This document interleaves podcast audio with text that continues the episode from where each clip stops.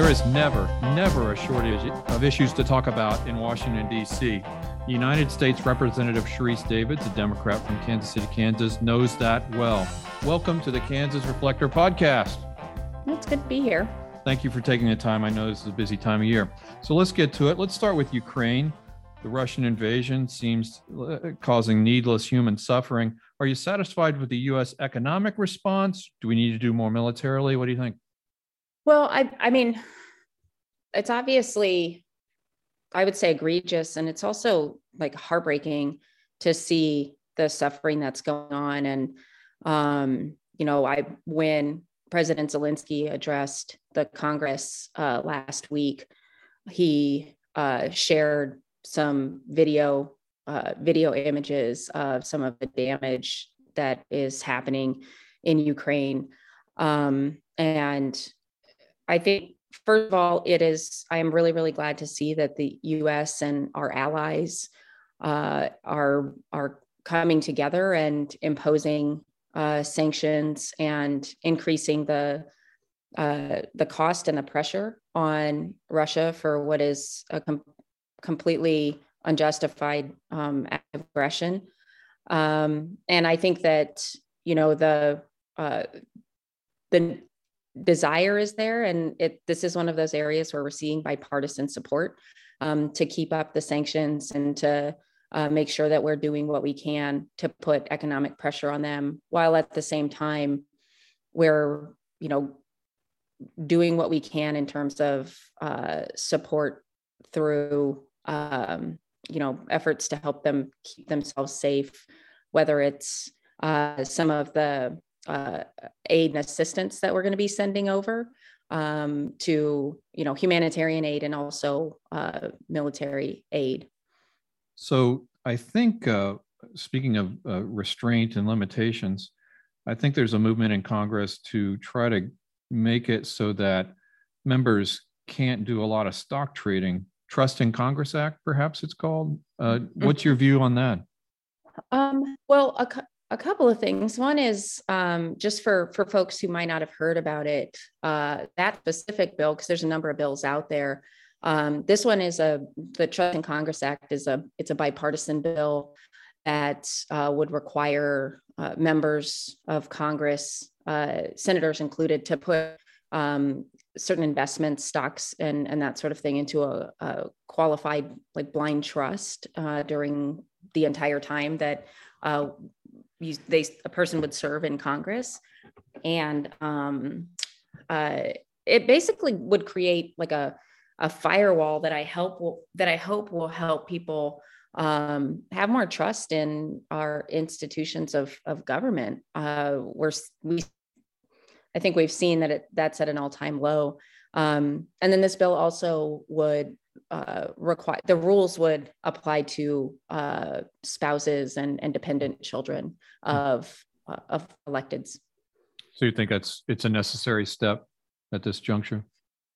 Well, I think I mean I I definitely think it's a good idea. Um, and I guess you know if you look at the last few years, uh, we saw just, I mean, just the last few years, we saw uh, too many instances where where we saw questionable kind of financial conduct by elected officials, members, and senators. And um, you know, if you think back to when COVID was first emerging, um, we saw some uh, trades by uh, electeds or their spouses that buying things like pharmaceutical stocks and other tech related stocks before the the public really had a, an understanding of what was going on um, with COVID. And you know, I think regardless of whether or not any laws at that time were were broken, it was clearly uh, inappropriate at at a minimum. And um, and I think that you know people need to be able to trust that that we're here to serve in in the public interest and you know we have a we have a big responsibility and people need to be able to trust that we're making our decisions and doing things in a way that's good for our constituents the federal budget is quite massive no doubt but let's try to bring it home a little bit into your district i mm. think there was some funding that you talk about recently about uh, trying to co- control flooding maybe $15 million for the district. Can you explain a little bit what you're trying to accomplish there? Yeah. Um, so a couple of things, you know, and, and in fact, this morning, um, or I, uh, I went to the uh, Merriam uh, and was there with the mayor and uh, some of the city council folks to talk about uh, uh, a project to, to help limit the amount of flooding that happens on Turkey Creek. And, um, you know, I, I work closely with the, the city officials and county folks and the U.S. Car- Army Corps of Engineers um, to, to try to get some funding for, uh, for that project and a number of other projects uh, to help have hopefully as, as many resources coming back to our district to, uh, in this instance, address uh, flooding issues that have uh, kind of hampered Merriam's, the city of Merriam's ability to um, continue economic uh, growth and development that uh, the existing businesses there want to be able to do. Um, there's also safety issues uh, with that specific project, um, and then and then uh, climate climate resiliency efforts that are going on. Um, and then you know there's a number of other projects uh, that that we've worked on um, to get funding for including some uh, you know efforts to uh, help with the cancer research center that ku uh, med that ku med has um, additional levee repairs for the fairfax district and kck um, and but i think the you know i'm an infrastructure nerd so um, uh, increasing efforts to make sure that places like Merriam or Fairfax are, you know, that they're they're not uh, floodplain um, or where they are, they're able to continue their growth. Uh, I think those are those are. It's it was re- it, I was very very pleased that I was able to work with work with folks um, here to to get those those things included in the omnibus. Quickly, a related subject about uh, domestic manufacturing. I think there's some legislation that you're interested in on that front as well. Mm-hmm. Yeah. So the um, the House and the Senate have both passed versions of the America Competes Act, and um, you know the uh, kind of wonky details. The the House and the Senate have to do a thing called a, a conference to hammer out the details, but um, that's a bill that's going to help do more domestic manufacturing. And uh, the reason I'm excited about that is because I really think that particularly the Kansas third, but the state of Kansas um, in our KC metro area really have, uh, if you think about what the bipartisan infrastructure bill and then getting our omnibus uh, funding of the or general funding of the of the government combined with getting the America Competes Act across the finish line, well, what we're doing is setting up. These are the long-term ways to address uh, to address the needs that we have. Um, you know, having good infrastructure uh, to build upon uh, when you're looking at bringing more manufacturing home domestically, uh, all of these things are going to be able to work together to to get us to a place where we're, um, you know, able to thrive in uh, in the future. It's at least for an infrastructure nerd, it's like a it's kind of a cool series of bills to see coming across. I don't know how many times you want to say you're a nerd unless that's going to show up in a campaign ad, attack ad or something. So you're at the White House for the signing of the Violence Against Women Act. What, why is that important? Why is that important to you? Um, well, there's a couple of there's a there's a couple of things I would point to around the Violence Against Women Act reauthorization. Uh, you know, I I was I I was part of the group um, in 2019 that was trying to make sure that the that the bill didn't lapse you know, we tried to get the reauthorization across the finish line when I first got to Congress. And um, there's some, and then with the pandemic, we've actually seen an increase in um, issues around domestic violence and mm-hmm. um, and assault and, and sexual assault uh, issues. And we have some really great organizations in the KC metro area that work on those. And then the third district, uh, Friends of Yates, uh, Safe Home, and and those those kinds of organizations are helping people who um, are uh, in in need of services after incidents happen, but also, um, you know, the the Violence Against Women Act reauthorization included uh, provisions for tribal communities that were not previously included. And uh, it, it really addresses some of the jurisdictional issues that uh, tribes face uh, when trying to keep keep folks safe uh, in mm-hmm. their tribal communities, uh, particularly for when things happen with someone who's not who's not native, who's not uh, from the community, and um, and then there's also some uh, data sharing um, that that's included. It's really hard to address problems when you don't have the full scope and information. Um, and yeah, so I think I think that getting this this is also another a bipartisan effort that we were able to get across the finish line. Okay. The Kansas legislature has been working on the redistricting maps or redrawing the map for the four Kansas congressional districts. The current map, it's in litigation, but the current congressional map carves Wyandotte County in half. I assume you're not pleased about that. It's a community of interest for sure. Yeah. And I think, um, you know, one of the things that even before, I mean, even before I got in to to um, before I even ever thought about running for Congress, uh, I have I've cared about um, this kind of issue, uh, partly because, I mean, whether it's a state legislature or a member of Congress, any electeds, electeds shouldn't be deciding who who is going to get elected. It should be the the communities, the people, the voters um, should be deciding who their elected officials are, and um, you know it's a really important process. And what we saw during this process was a lot of a lot of Kansans coming out all across the state, but definitely here in the third district to talk about uh, what they wanted to see uh, for for the maps and um, you know i'm well we will see what what the how the litigation comes out but i definitely think that um, we have to make sure that that that people are choosing their electeds and not the other way around yeah it's a very raw political process and uh, it leaves some republicans unhappy and many uh, minority party people democrats such as yourself unhappy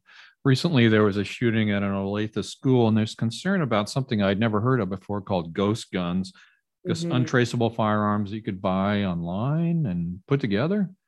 Do you think there's a, a role for the federal government to play in trying to get a handle on these weapons?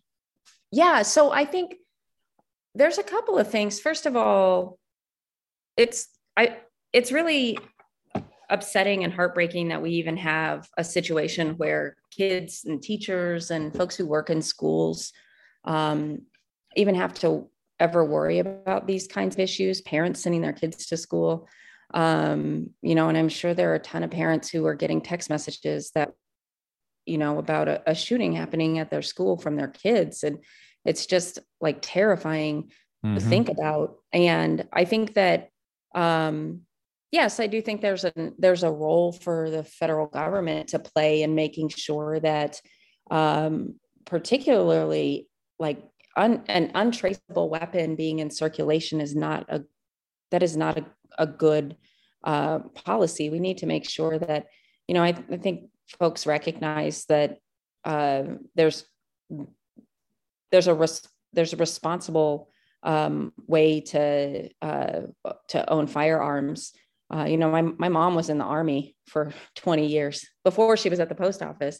Um, in fact, she was a drill sergeant, and part of her responsibility was to help make sure that people understood the strength of the of the weapons that they were carrying and mm-hmm. um, so i definitely think that like getting particularly untraceable weapons at circulation is something that uh, and i know there's some folks in the uh, you know at the state level who are also talking about that um, and so i'm you know i'm looking for common sense ways that we can address these issues. Um, I've been supportive of uh, bills previously in the last Congress. We passed uh, bills to address loopholes.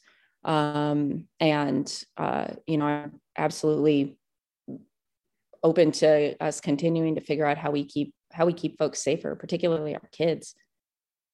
Got a couple more quick questions here. Excuse me. Uh, daylight savings time. I, it's it's possible we can just make that permanent. Do you even is this on your radar? I mean, do you do you fret about daylight savings time? I don't. But um, but apparently, the United States Senate passed a bill.